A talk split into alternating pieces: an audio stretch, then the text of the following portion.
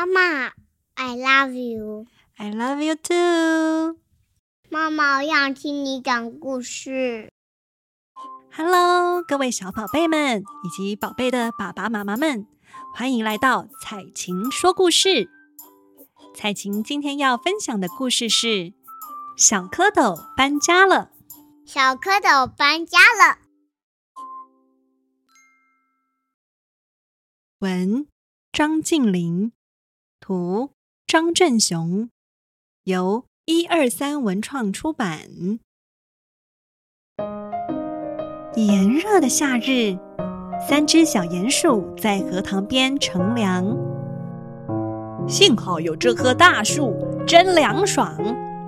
鼹鼠哥哥说：“荷花开满池塘，好漂亮哦。”鼹鼠弟弟说：“是啊，这里既阴凉，景色又优美，真是夏天最棒的地方了。”鼹鼠姐姐说。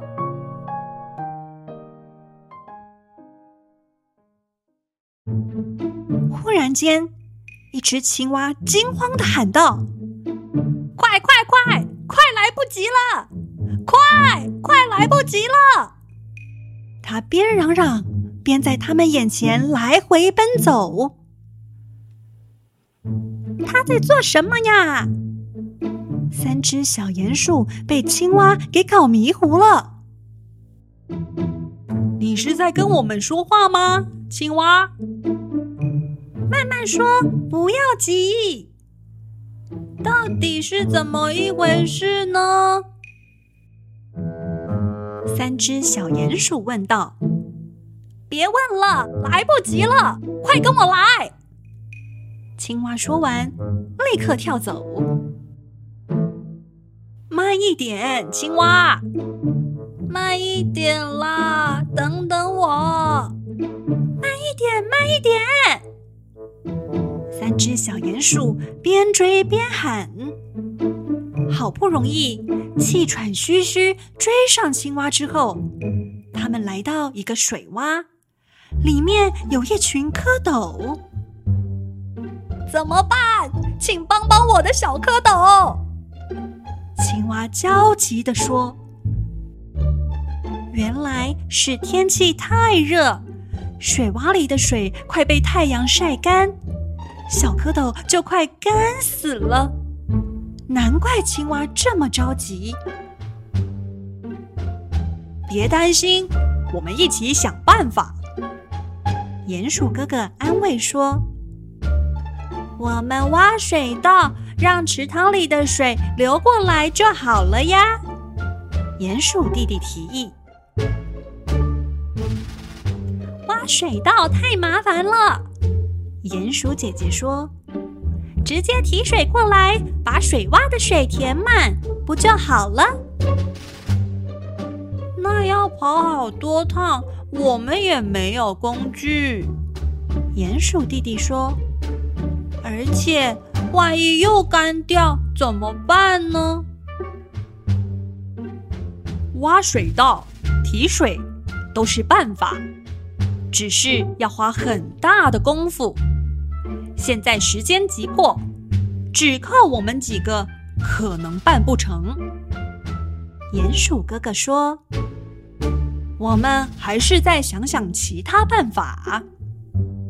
其他什么办法呢？”大家伤透了脑筋。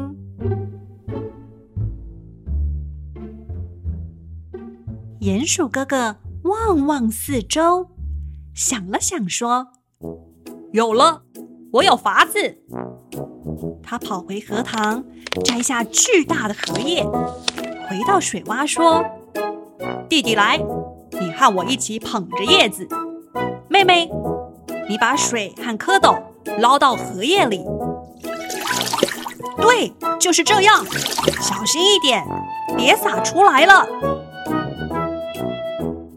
等到所有蝌蚪都被移到荷叶里后，他们开始往荷塘移动。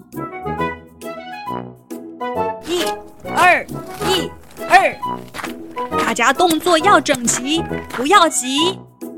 鼹鼠哥哥边喊口令边说：“加油，荷塘就在前面了。青蛙也在一旁为他们打气。三只小鼹鼠来到荷塘，将小蝌蚪安全送进入水中。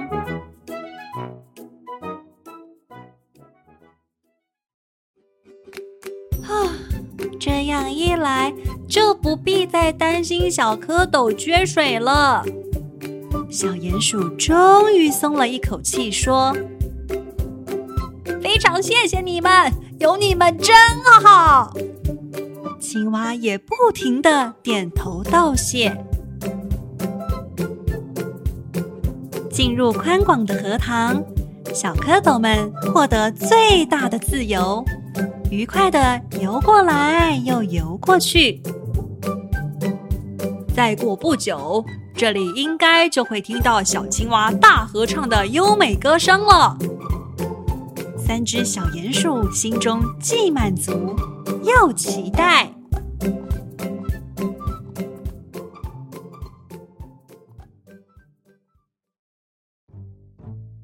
今天的故事就到这喽。如对彩琴说的故事有兴趣的话，欢迎爸爸妈妈们上网搜寻“巧遇文化”，官网上有更多有趣又富教育意义的童书及绘本，可以线上购买哟。彩琴小分享，彩琴今天要分享如何培养睡眠仪式。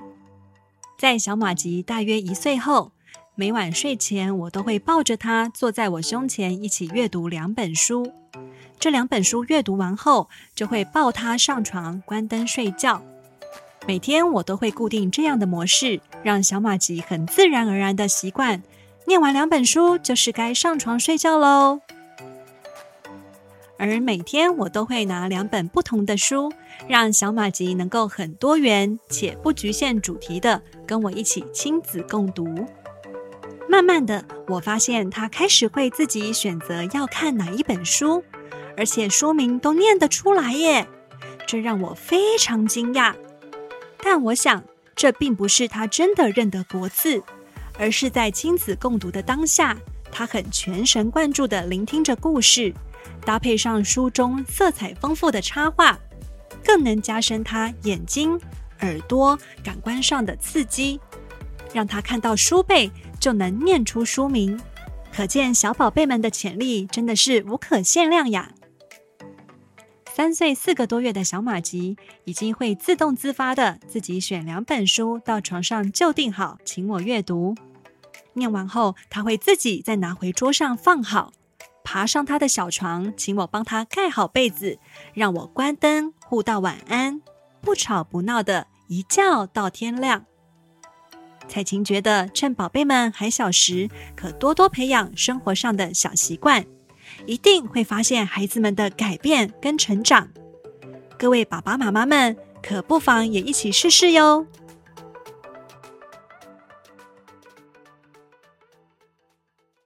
宝贝们喜欢彩晴今天说的故事吗？彩晴下周会准备更精彩的故事与大家分享哟。我们下次再见，拜拜。下次见，拜拜。